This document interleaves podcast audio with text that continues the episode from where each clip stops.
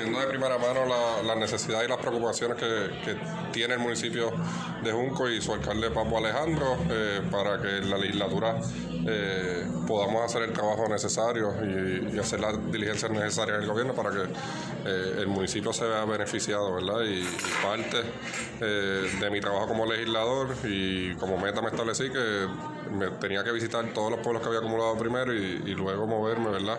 alrededor de la isla para conocer de primera mano las preocupaciones de la gente. Eh, si uno no sale del mármol, no, no sabe lo que está pasando en la isla y, y eso es lo mejor que puede hacer un legislador, estar lo más lejos del mármol posible y estar con la gente.